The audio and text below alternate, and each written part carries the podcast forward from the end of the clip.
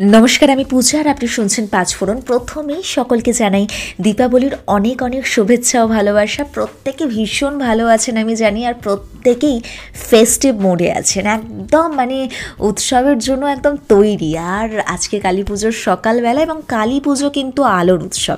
চারিদিকে ভীষণ সুন্দর সুন্দর আলোর বাহার দেখা যায় এই সময়। আর এই সময়টা আমার মনে হয় সারা ভারতবর্ষ আলোয় সুসজ্জিত হয়ে ওঠে।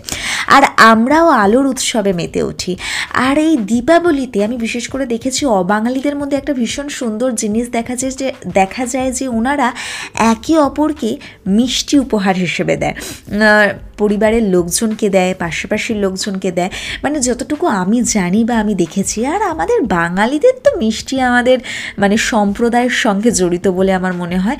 কিছু ভালো কাজ করার আগেও মিষ্টি, পরীক্ষায় পাশ করলেও মিষ্টি মানে মিষ্টিটা ইজ ম্যান্ডেটারি তাই আজকে নিয়ে এসেছি সকলের জন্য নারকেল পেস্তা কাজুর বরফি। চলুন কীভাবে বানাবেন আর কি কি লাগবে সেগুলো শুনে নিই। কাজু লাগছে দেড় কাপ, পেস্তা লাগছে এক কাপ, নারকেল কোড়া লাগছে হাফ কাপ, চিনি লাগছে দেড় কাপ, কেশর লাগছে সামান্য আর ঘি লাগছে সামান্য। এই সামান্য কিছু উপকরণ দিয়েই তৈরি হয়ে যাবে নারকেল, পেস্তা, কাজুর বরফি। দেখুন, কালী পুজো তো আলোর উৎসব আর সন্ধেবেলা বাড়ির ছাদে একটু চারপাশটা দেখার সময় যদি হাতে একটু নারকেল, কাজুর বরফি থাকে, তাহলে তো ক্যা বাত? আর এই ক্যা বাতের ফিলিংসটা আনার জন্য কীভাবে বানাবেন? চলুন শুনে নিই। নারকেল পেস্তা কাজুর বরফি কীভাবে বানাবো?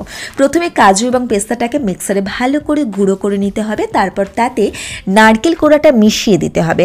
তারপর ওভেনে একটা পাত্র বসিয়ে দেড় কাপ চিনি আর দেড় কাপ জল দিয়ে ফোটাতে হবে এবং সামান্য এক চিমটে কেশর দিয়ে দিতে হবে। একটু ঘন হয়ে এলে তাতে নারকেল কোড়া এবং কাজু পেস্তা পাউডারটাও দিয়ে দিতে হবে।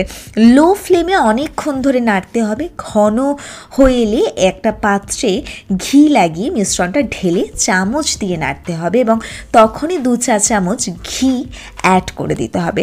তারপর ঠান্ডা হয়ে গেলে সেটা না আটার তালের মতো যেমন আটার তাল আমরা ঠেসি প্রেস করি, সেই রকম প্রেস করতে হবে। তারপর একটা বাটার পেপার বাটার পেপারে ঘি লাগিয়ে তাতে পেস্তা, কাজু, নারকেলের তালটা দিয়ে, তার উপর আরেকটা বাটার পেপার দিয়ে ভালো করে ব্যালন দিয়ে বেলে ছুরি দিয়ে বরফির আকারে কাটতে হবে। এইভাবে সার্ভ করুন নারকেল পেস্তা, কাজুর বরফি। আর উদযাপন করুন দীপাবলি। নারকেল পেস্তা, কাজুর বরফি দিয়ে। রেসিপিটা কেমন লাগল জানাবেন দীপাবলিতে। সুন্দর করে সাজিয়ে তুলুন নিজের বাড়ি আর পাঁচফোড়নকে অনেক অনেক ভালোবাসুন। পাঁচফোড়নকে অবশ্যই ফলো করুন। সকলকে আবারও জানাচ্ছি শুভ দীপাবলি। কথা হচ্ছে ভাইফোঁটা স্পেশাল একটা রেসিপি নিয়ে শনিবার ঠিক সকালবেলা। আজ আসছি, নমস্কার।